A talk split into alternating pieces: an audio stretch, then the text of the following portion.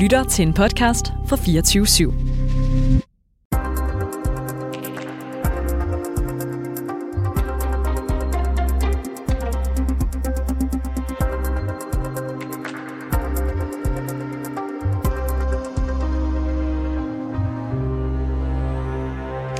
Om øh, godt øh, 35 minutter, så bringer vi et, øh, et kan man godt sige, eksklusivt øh, interview med Svetlana Tikhanovskaya. Hun er belarusisk oppositionsleder.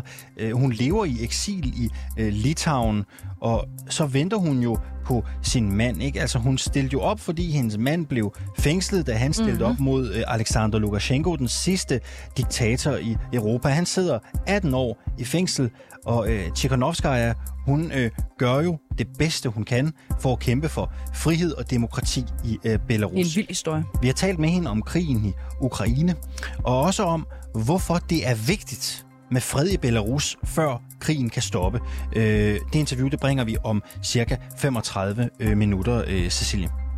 Først så skal vi øh, en tur forbi dansk øh, politik. Øh, vi skal en tur øh, forbi et skifte, et væsentligt øh, skifte, for det konservative Folkeparti har fået en ny kandidat til det kommende folketingsvalg. Hun hedder Isabella Arndt, og hun har ellers tidligere videt sit politiske liv til kristendemokraterne. Hun har været medlem af partiet siden sin teenageår, og hun nævnte faktisk også øh, tidligere på året i vores magasin Tsunami, at hun aldrig ville forlade kristendemokraterne, men nu bliver hun altså konservativ. Godmorgen, Isabella Arndt. Godmorgen. Og tillykke med skiftet. Tak skal du have. Hvorfor det konservative Folkeparti? Fordi det var et sted, jeg øh, med det samme oplevede, at jeg kunne føle mig hjemme. Øh, det er et parti, som ligesom jeg gør, kæmper for en grøn omstilling på markedsvilkår, og hvor øh, jeg kan få lov til sådan for alvor også at kæmpe for mine værdier om børn og familie og hele den dagsorden. Så det var på mange måder, når nu skiftet fra KD var sket, så var det på mange måder det oplagte valg. Øhm, det konservative Folkeparti, de går jo ind for retten til øh, fri abort. Ja. Er du enig med det konservative ja. Folkeparti? Ja, og det har jeg jo sådan set også sagt, øh, dengang jeg var formand for KD, at kvinder skulle have ret til abort, og det mener jeg mm. selvfølgelig stadig. Ja, så det skal... Synes du også, det er sådan en ukrænkelig øh, menneskerettighed? Altså, nu står den ikke i menneskerettighedserklæringen, men, men, men jeg mener det? bestemt, det er en ret, som, øh, som kvinder i Danmark har, har haft i mange år, og selvfølgelig skal fortsætte med at have. Synes du, det skulle være en menneskerettighed måske, retten til fri abort? Nej, jeg synes, det, det er noget, man må drøfte i landene hver især, hvad jeg også har sagt sidst i spurgt. Okay. Øhm, du har skrevet et debatindlæg. Det kunne jeg godt lige tænke mig at dvæle ved. Du har skrevet et debatindlæg i Altinget den 9. marts øh, i år øh, under rubrikken øh, Krigen i Ukraine viser umenneskeligheden i vores flygtningepolitik. Jeg prøver lige at læse lidt op fra, den her, øh, øh, fra det her indlæg. Hvorfor gælder samme værdighed og ret til en hverdag ikke, hvis man flygter fra Taliban eller Assad? Jeg hører politiske kolleger i andre partier sige, at det alene handler om geografi, nærområder. Hvad så med de mennesker, som er i Danmark, som har levet her siden krigen brød ud i Syrien tilbage i 2011? Ingen skal sidde i overvis på centre og se livet forsvinde mellem hænderne på dem, mens de frygter for at blive sendt tilbage til den despot, de flygtede fra. Uanset etnicitet, skal man have lov til at skabe en hverdag, når man er i Danmark. Øhm, det er jo øh, i kølvandet på den her øh, ukrainerlov, du skriver mm. det her indlæg. Den ukrainerlov, den stemte det konservative Folkeparti jo for. Spørgsmålet ja. er jo så, om du har meldt dig ind i et parti, der fører en umenneskelig flygtningepolitik. Nej, det synes jeg ikke, jeg har. Øh, det er klart, at der er nogle, øh, nogle steder på udlændingeområdet, hvor øh, hvor nogle af de ting, jeg også har, har sagt og mener, de øh, ikke med en konservativ politik ligger fast. Og det var jeg selvfølgelig klar over også, da jeg meldte mig ind. Til gengæld er det vigtigt at sige, nu fandt I øh, nogle citater i den ene retning, at der jo også er rigtig, rigtig meget, som jeg er enig med konservativ om på udlændingeområdet, i forhold til netop at øh, komme her til bidrag til samfundet, bidrage på arbejdsmarkedet, sende sine børn i skole, øh, lære dansk og blive en del af det danske samfund øh, hvad jo er nogle af de værdier, som vi har øh, til fælles, og også jo noget af det, jeg også har været ude at sige tidligere. Øh, så det er klart, når du kommer med citaterne her, så er der forskel. Jeg tror ikke, der findes politikere, der er 100 øh, procent enige med, med, med alting, men det er, øh, det er forskelle, som øh, jeg selvfølgelig er klar over, men som ikke ændrer på, hvad konservativs politik er, øh, og det er ikke forskelle, som øh, overskygger lighederne. Det er bare for at blive helt klar. Mener du stadigvæk, at partier, som øh, giver ukrainerne nogle rettigheder, nogle fordele, vil mange sige, som man ikke har, hvis man er flygtninge fra Syrien. Mener du stadigvæk, at det er umenneskelig flygtningepolitik? Nej, nu er det væsentligt lige at huske, at både KD og konservative stemte for den særlov. Øh, så på det punkt er partierne jo enige og har stemt det samme. Ja, ja, men, men du, du, nu læste jeg lige citatet op for et, for et øjeblik siden. Ikke? Øh, det, det er bare, mm. om du stadig synes, sådan en, en overordnet forskelsbehandling, blandt andet Jeg synes, på... vi skal møde øh, alle mennesker, der kommer til vores land. Det er faktisk uanset, om man er flygtning eller om man er dansker, med den helt klare forventning, at man skal bidrage til samfundet. Mm. Det er det, vi fortæller øh, også dem, der er født og opvokset her, og det er selvfølgelig den samme besked, man skal få, hvis man kommer hertil udefra. Øhm, den her overskrift og de citater, jeg læste op, ikke? krigen i Ukraine viser umenneskeligheden i vores flygtningepolitik. Tror du, Markus Knudt, er han enig i det synspunkt, du lufter i det debatindlæg? Og hvis du vil mene, hvad Markus Knudt, eller hvis du vil finde ud af, hvad Markus Knudt mener om, om et eller andet, jeg har skrevet, så kan det give mening at ringe til ham. Men Hvad hvis du ved, hvad jeg mener, øh, så, øh, så vil jeg sige, at det handler om, at øh, for mig vejer lighederne øh, absolut tungere. Der er rigtig meget, vi er fælles om. For mig har det også hele tiden handlet om at finde et sted, hvor jeg kan kæmpe for en grøn dagsorden og for en børnevenlig dagsorden, og det kan jeg i Konservativ Folkeparti. Øh, der er der også ting og sager, som, øh, som vi ikke er 100% enige om, men sådan er det jo også at være en del af et hold, og det synes jeg ikke, der er noget odiøst i. Hvilke kameler kommer du til at sluge øh, udlændingepolitisk i det konservative Folkeparti? Men altså, for mig handler det sådan set ikke om at finde hår i suppen. Det handler for mig om at finde et sted, hvor jeg kan kæmpe for en grøn omstilling. Det handler for mig om at finde øh, et sted, hvor jeg kan kæmpe for et børnevenligt samfund. Og det kan jeg også i Konservativ Folkeparti, mm. og det er det, jeg kommer til at bruge mit krudt på. Jeg hører, hvad du Øh, siger. og det er også det, jeg kommer til at bruge energien på fremadrettet. Men kommer du til at sluge kameler? Så lad mig spørge på den måde. Kommer du til at sluge kameler i den konservative udlændingepolitik? Jeg kommer til, som jeg lige har sagt sidst, du stillede spørgsmålet for 30 sekunder siden, at bruge øh, min energi på der, hvor vi er enige. Der vil altid være øh, ting og sager, som, som man kan diskutere, men konservativs udlændingepolitik ligger fast, og det vidste jeg også, da jeg meldte mig Ja. ind øh, og har haft de her drøftelser. Så på den måde er der jo ikke noget i konservativs udlændingepolitik, som er ændret. Til gengæld får jeg her lov til at bruge al min energi på grøn omstilling og på børn og familie, og det er der, jeg kommer til at bruge krudtet. Hvad kunne du godt tænke dig at ændre i den konservative udlændingepolitik, hvis øh, du nu fik frit lejde? Men det er ikke mig, der skal sidde og skrive hele konservativs udlændingepolitik. Nej, nej, men du er Og jeg har medlem af ikke partiet mig jo. ind for... Ja, jeg er Du er medlem af partiet, og derfor så har du jo også en stemme i forhold til at kunne Jeg være med til at trække noget i en anden retning. Så hvis du nu fik frit valg og måtte ændre noget i den konservative udlændingepolitik, hvad vil du så kigge på? Når jeg har frit valg til at vælge, hvordan jeg vil være konservativ, så kommer jeg til at bruge energien på klima og på børn. Jeg har ikke meldt mig ind for at ændre konservativs udlændingepolitik. Det kommer hverken til at gøre nu øh, eller fremadrettet. Jeg kommer til at bruge krudtet på det, jeg brænder for. Hvorfor vil du ikke tale om den udlændingepolitik? Jeg vil meget gerne tale om udlændingepolitikken, men jeg vil også gerne tale om alle de ligheder, der er, og alt det, vi har til fælles. Men i virkeligheden vil jeg bare gerne svare helt ærligt på okay. og sige, hvorfor er det, jeg har tilvalgt konservativ?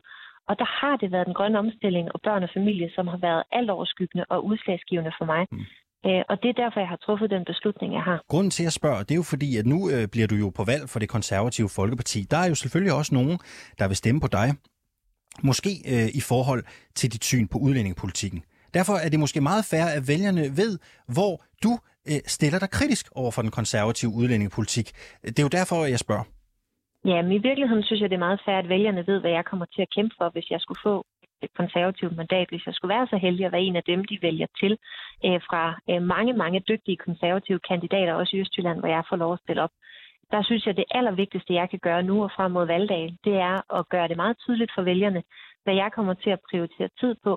Øh, og det bliver øh, grøn omstilling, det bliver en teknologineutral omstilling, det bliver energiproduktion, daginstitutioner, friskoler og rigtig mange af den ting. Og hvis man som vælger i Hedensted og Østjylland synes, at det er da fantastisk at have en konservativ kandidat, der også kæmper for det, jamen så kan man sætte kryds ud ved mig. Mm-hmm. Jeg prøver, så prøver jeg at spørge på en anden måde.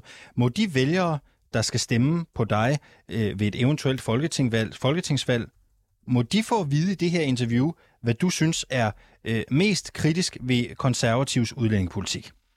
I må helt sikkert høre i det her interview, som jeg også har været inde på, at konservativs udlændingepolitik ligger fast. Øh, Den ligger på konservativs hjemmeside. Den har partiet været ude og slå fast afskillige gange. Og det er fuldstændig den samme udlændingepolitik, som partiet også kommer til at gå til valg på, og som også er øh, en del af det hold, som jeg bliver en del af. Og den bakker du 100% op om, den konservative udlændingepolitik.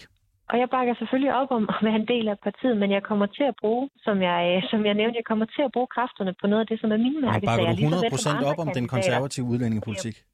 Jamen, jeg selvfølgelig bakker jeg op om partiets politik og kan være en del af holdet. Det er jo også det, man skal som kandidat. Synes du, det var et irriterende interview? Nej, jeg synes, det er hyggeligt at snakke med dig. Tak skal du have, Isabella Arndt, i lige måde. Tak fordi du var med her til morgen. Ja, selv tak. Isabella Arndt, som altså meldte sig ud af kristendemokraterne tilbage i maj, og nu er blevet øh, konservativ øh, folketingskandidat.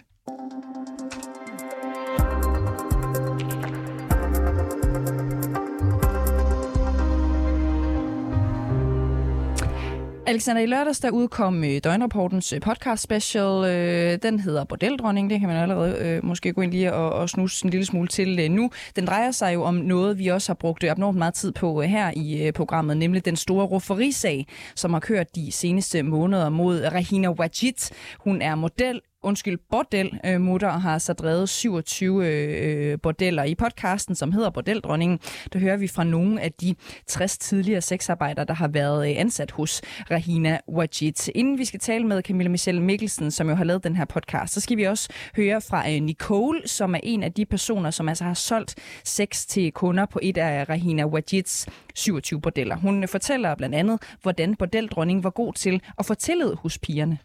Kan du huske, hvordan det var at møde hende dengang i Esbjerg, da I var sammen? Og han, Rihanna har altid været meget festlig. Rihanna var altid sådan meget a girl's girl. Hvad betyder det, a girl's girl? Øh, jeg passer på dig. Det her det er min by. Der er ikke nogen, der gør noget som helst mod dig i min by. Altså, jeg boede jo også i Esbjerg på et tidspunkt. Øh, jeg skal nok passe på dig. Du er min pige. You're my girl. You're my girl. Jeg vil gøre alt for at beskytte dig. Der er ikke nogen, der skal sige noget mod dig. Vil man gerne være inde i varmen ved en som Rihanna? Well, in the beginning, yeah. Mm. Ja, nu kan vi sige godmorgen til dig, Camille Michelle øh, Mikkelsen. Du er reporter her på 24 og så er det dig, der står bag øh, podcasten. Prøv lige at starte med at forklare os, hvorfor er der egentlig brug for at fortælle den her historie? Jamen, jeg synes, en ting er fascination. Altså, sådan, det er en af Danmarks største sager, der jo handler om ulovligt salg af sex. Det handler om svindel for millioner. Og så er der en drivkraft hos øh, bordeldronningen Rihanna her, som jo tager overhånd og simpelthen fører hende på den forkerte side af, af loven. Altså, det handler om et menneske, der stræber efter succes, og efter at være, som man øh, også lidt kan høre på Nicole her, uovervindeligt. Det skal være større og større. Og det betyder altså, at det kommer til at gå ud over de mennesker, der ligesom er med til at skabe hendes indtjening. Der er en af sexarbejderne, der fortæller, at hun øh, har 19 kunder om dagen, når det står værst til.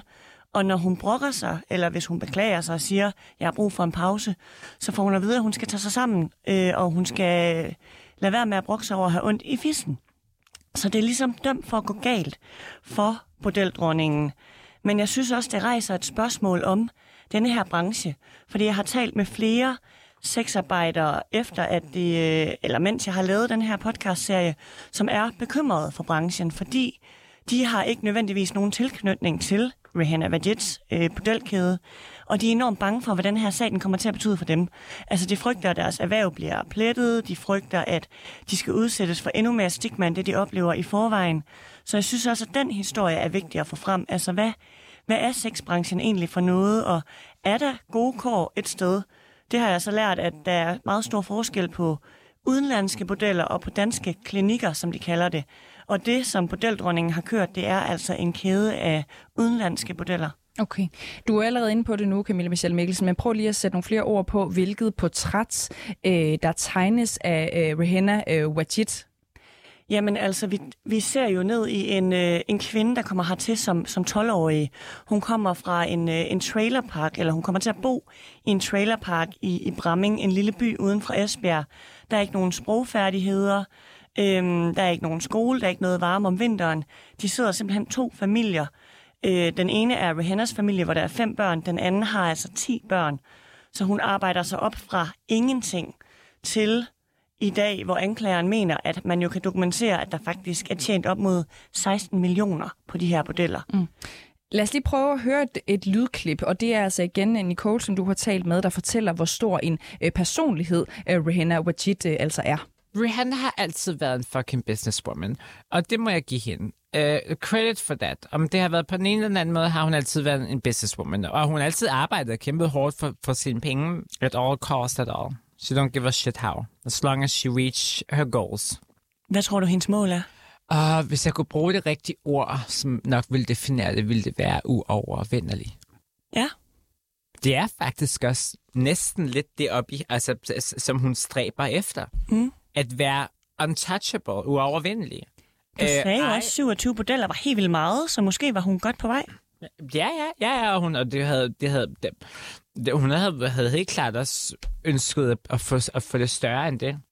Ja, her hører vi altså, at hun er øh, uovervindelig, men der er også øh, historier, som fortæller et negativt øh, narrativ omkring hende. Det var vi også lige inde på tidligere, Camilla Michelle øh, Melsen. Blandt andet, at, at der er en kvinde, som fortæller, at hun skulle arbejde fra klokken 9 om morgenen til cirka klokken 2 om natten. En anden af pigerne har forklaret, hvordan hun har følt sig øh, udnyttet. Hun blev blandt andet beordret til at arbejde, selvom hun havde haft øh, smerter efter noget glidecreme, som hun ikke øh, kunne tåle.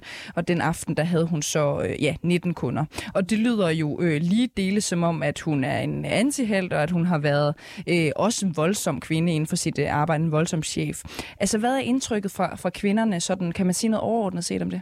Jamen, det er meget todelt, fordi der er den gruppe, der ligesom i godsøjne er professionelle sexarbejdere. Altså dem, der er, gør det her for living. Og så er der den anden gruppe, der ligesom kommer til Danmark for at forsørge noget familie øh, i deres hjemland, som måske har et øh, normalt job, som det kan være sosu, der hvor de kommer fra. Og så prøver de det her af for ligesom at tjene nogle hurtige penge. Og dem, der ligesom skal tjene nogle hurtige penge, det er også dem, der har de værste oplevelser. Dem, der ikke har været vant til branchen. Det er dem, der måske ikke ved, øh, hvilken glidecreme de skal bruge for ikke at få allergier. Dem, der ikke ved, at de godt kan sige fra, når de ikke vil arbejde fra, eller ikke kan arbejde fra 9 om morgenen til 2 om natten. Øhm, de andre, mere rutinerede, de fortæller nemlig, for dem der hedder det altså 9 til 22, de arbejder ikke til klokken 2 om natten. De giver heller ikke 50 procent af deres indtjening. De betaler for at lege værelset. Altså de har ligesom skabt nogle andre rammer for sig selv, og ligesom gået op imod den her businesskvinde og sagt, vi er også businesskvinder. Vi kører det sådan her. Øhm, Så kan man sige, at øh, bordeldronningen her, som vi har jo kaldt hende af flere øh, omgange, hun ligesom har været og det lyder måske forkert at sige, men dygtig til at finde ud af, hvem hun rent faktisk kunne udnytte, fordi de ikke vil sige fra. Ja, hun er i hvert fald dygtig til at drive en forretning jo. Hun er dygtig til at få flest mulige penge i kassen. Og dem, der ikke kan sige fra, dem ved hun jo godt, dem kan hun få til at arbejde til klokken to om natten. Øh, de fortæller også, flere af de her sexarbejdere har talt med, at der er så mange mennesker rodet ind i denne her biks, i denne her kæde, at de, de frygter at stå frem. De er bange for, hvad der kan ske, fordi de har oplevet så hård en tone, så hårde trusler, så hårde, så hårde arbejdsvilkår. Mm. Og de frygter, at det går ud over deres familier. Nu er hun jo dømt. Øh, Hun har fået tre år og seks måneders fængsel og også en advarsel om øh, udvisning af Danmark.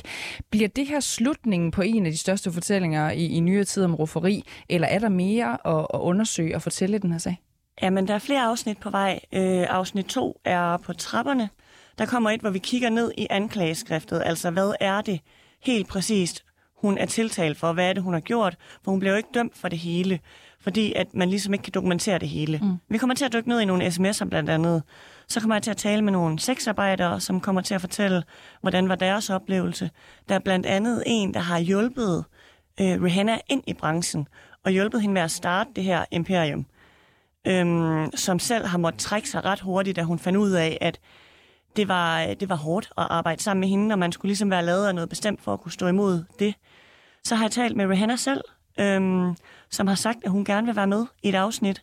Okay. Ja, og det har forsvaren også sagt god for. Det, der er lige nu, det er, at hun er varetægtsfængslet. Øh, og så, som du siger, så har hun jo også fået en dom. Det betyder, at Kriminalforsorgen skal godkende, at jeg må komme ind og besøge hende. Mm. Og lige nu har de faktisk afvist fire af vores besøgsanmodninger, selvom at Rihanna og Forsvar har sagt ja. Så det arbejder vi lige lidt på, at øh, vi stadig skal komme ind der, fordi hun vil faktisk gerne være med. Ja, hvis jeg og kender dig version. øh, ret, Camilla Michelle Melsen, så kommer de der anmodninger nok til at, at blive ved med at, at ryge indbakken ind hos øh, Kriminalforsorgen. Øh, Camilla Michelle Mikkelsen, reporter her på 24 øh, Tak fordi du vil øh, komme i øh, studiet, og så siger jeg jo også bare lige, at man kan finde øh, podcasten. Øh, hvad, prøv lige at sige, Bordeldronning, det er det, den hedder, ikke? Den hedder Bordeldronningen, ja, man kan finde den under døgnrapporten. Fedt, og også bare øh, inde øh, alle de steder, hvor du plejer selvfølgelig at finde din øh, podcast. Tak for besøget. Ja, selv tak. Øh, Cecilie, lige hurtigt uh, tweet her. Vi havde jo Isabella Arndt igennem for et øjeblik siden. Hendes tidligere partikollega og tidligere formand Stig Grenov, han skriver, Tillykke Isabella med konservative, der er mere sorte end grønne. Fjerner børnechecken med kontanthjælpsloftet, sorterer flygtninge efter herkomst og presser fattige ud i landdistrikterne. Øh, Jeg har selvfølgelig spurgt Stig Grenaa, om vi må ringe på den anden side. Så er der dårlig stemning, ni.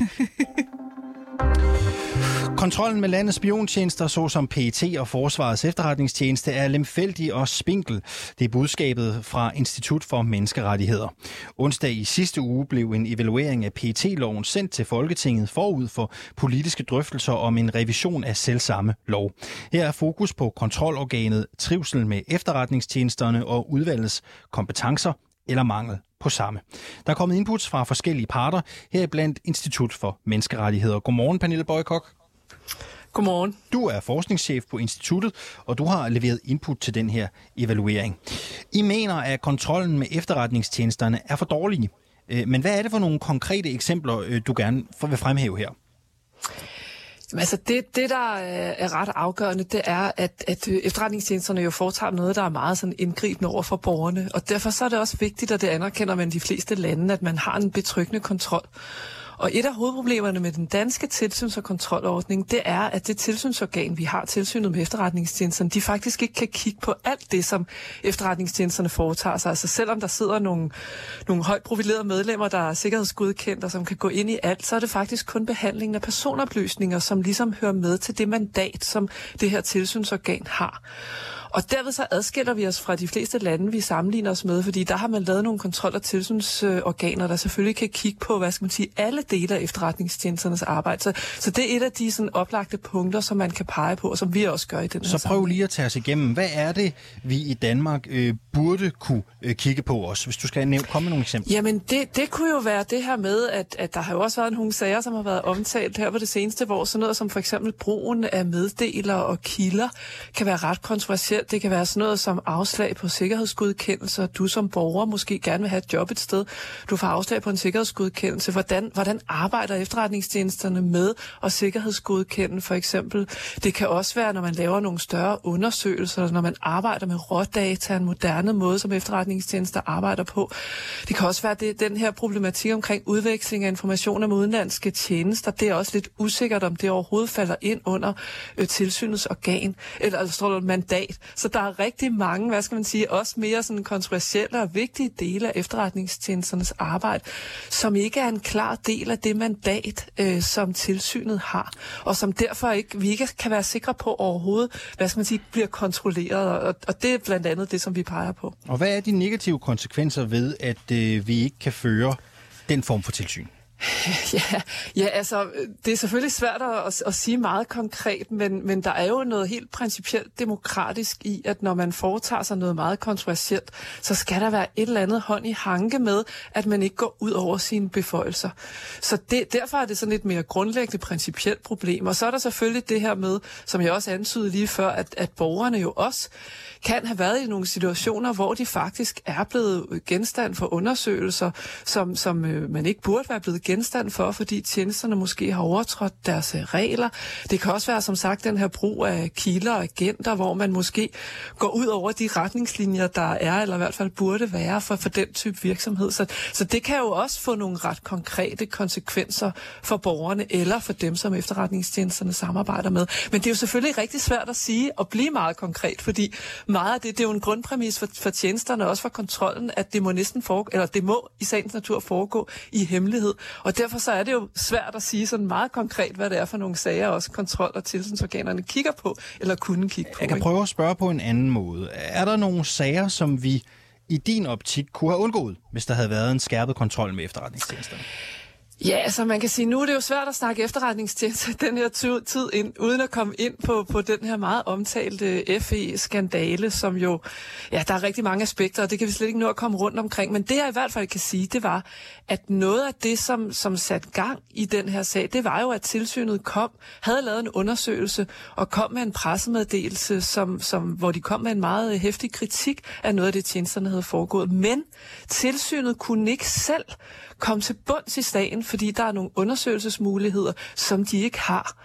Og derfor så var man nødt til efterfølgende at nedsætte en undersøgelseskommission, som vist nok kiggede i hvert fald på det meste af det, tilsynet havde set på. Vi ved det ikke helt præcis, fordi kommissoriet var hemmeligt, og resultaterne var også hemmelige. Men, men altså, det er bare for at sige, at, at det er i hvert fald en sag, hvor men hvis man også som tilsynsorgan, fordi det er nemlig en anden mangel i, i det tilsyn, vi har i dag, hvis man havde haft mulighed for for eksempel at indkalde vidner og, øh, og aktører, som skulle afgive forklaring under vidneansvar, hvis man havde haft mulighed for lidt mere håndfast at afkræve oplysninger fra, fra tjenesterne, så ville man måske, eller formentlig kunne have lavet en undersøgelse, som man ikke havde været nødt til, punkt 1, nødt til. Det kan man selvfølgelig diskutere, om regeringen havde været nødt til at sende de her personer hjem. Men, men i hvert fald så kunne man formentlig have, have forhindret, at den her sag fik så vidtrækkende konsekvenser, som den gjorde, og blev så kompleks og, og rodet, ville nogen sige. Ikke? Fordi, fordi tilsynet ikke selv har mulighed for at komme helt til bunds i sagen, fordi der simpelthen er nogle redskaber, de ikke har.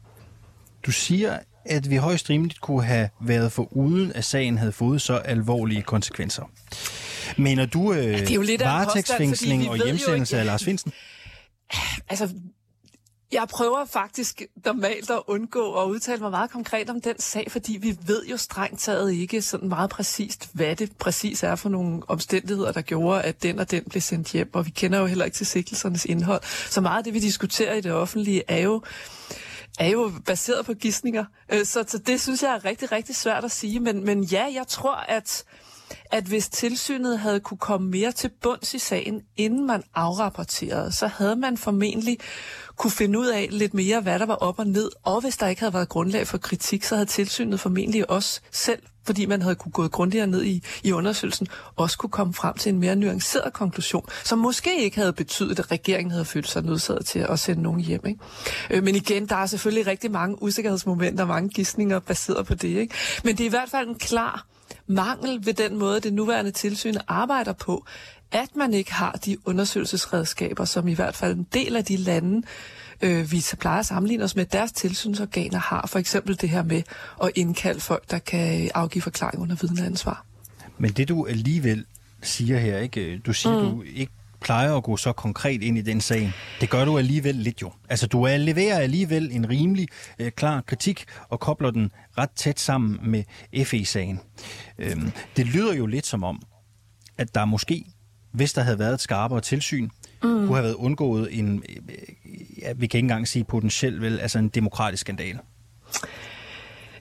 Ja, altså det, det kommer jo an på, hvad skandalen består i, ikke også? Altså, øh, og, og det er derfor, jeg synes, det er så utrolig kompleks en sag, så, så det gør det rigtig svært at sige. Men ja, jeg tror i hvert fald, man havde kunne undgå nogle af de her øh, hvad skal man sige, noget af den her adfærd, der virker selvmodsigende, altså at man først sender nogen hjem, og så finder man ud af, at der måske eller formentlig slet ikke var noget øh, i den kritik, eller i hvert fald store dele af den alligevel. Altså det er jo et meget uheldigt forløb, kan man sige, ikke? og uhensigtsmæssigt, og skaber jo ikke nødvendigvis tillid om institutionerne den måde, tjenesterne arbejder på. Og der tror jeg, at hvis vi, har, hvis vi giver det tilsyn, altså vi har forskellige aktører, der har været i spil i det her meget kringlede forløb om FI-sagen, men hvis til tilsynet havde fået nogle ekstra beføjelser allerede fra den gang, de blev skabt i 2013 til 2014, så tror jeg faktisk, at man havde kunne få et mere fyldesgørende billede på et tidligere tidspunkt, og dermed kunne have undgået nogle af de her øh, ja, frem og tilbagehandlinger, som ser meget rodet ud, og som selvfølgelig også har været uheldige for nogle af de involverede. Ikke? Det, det, det tror jeg godt, man kan sige. Men om det havde betydet, at der slet ikke havde været nogen kritik, eller, eller hvad det havde betydet, det synes jeg er ganske svært at sige, fordi vi ikke ved præcis, præcis, hvad det er, hverken undersøgelseskommissionen eller tilsynet er kommet frem til i deres konkrete undersøgelser. Ikke? Så jeg tør ikke sige, at så havde der slet ikke været nogen kritik, eller så havde der slet ikke været noget problematisk, man havde fundet ud af vedrørende FE. Det synes jeg er ganske svært at sige. Ikke? Men jeg tror i hvert fald, man havde undgået noget sådan frem og tilbage af alle mulige aktører, der så ud som om, de kom med forskellige øh, konklusioner øh, på, på, på et meget usikkert grundlag. Ja, her til sidst. Øh, hvilke tiltag mener du så, at der bør gøres nu for at undgå, at vi kommer i sådan en situation igen? Jamen altså noget af det, som, som jeg og, og vi også på instituttet peger på, det er jo det her med, som sagt, at, at tilsynet skal have et bredere mandat, og også at man skal have nogle flere muligheder for at at udføre deres undersøgelser, det her med at få folk til at afgive vidneforklaring for eksempel, men også at man skal have nogle lidt mere håndfaste beføjelser til at afkræve øh, tjenesterne nogle, nogle oplysninger. Der har været nogle problemer, nogle, nogle samarbejdsvanskeligheder, tror jeg måske, man ville kalde det på moderne dansk, mellem tilsynet og tjenesterne, hvor tilsynet ikke føler, at de har, de har fået de oplysninger, de har bedt om øh, tilstrækkeligt hurtigt. Og der kan man se, at andre landes tilsyn har mulighed for ligesom at, at give bøder, for eksempel, hvis ikke tjenesterne giver de oplysninger, man har brug for på et hurtigere tidspunkt. Så det er noget af det, vi peger på. Og så, så peger vi faktisk også på, at, at man skal have en mere konkret øh, Øh, regulering, altså lovregulering af de danske efterretningstjenester, fordi det vil også medvirke til at, at skabe et meget klart grundlag for dels at diskutere, hvad er det for nogle tjenester, vi har, og hvordan skal de arbejde, men også få et mere effektivt tilsyn, så vi alle sammen kan have tillid til, at de bliver kontrolleret, og at der bliver holdt styr med dem, selvom vi ikke kan få indsigt i præcis, hvordan de arbejder. Det sagde Pernille Bøje Kok, som er forskningschef for Institut øh, for, på, på Institut for Menneskerettigheder, lyder det selvfølgelig. Tak fordi du var med her til morgen. Det var, hvad der var på programmet for reporterne i dag. Ja. Vi er tilbage igen i morgen, mm. når klokken den øh, bliver øh, syv. Igen, Oliver Bernsen har produceret.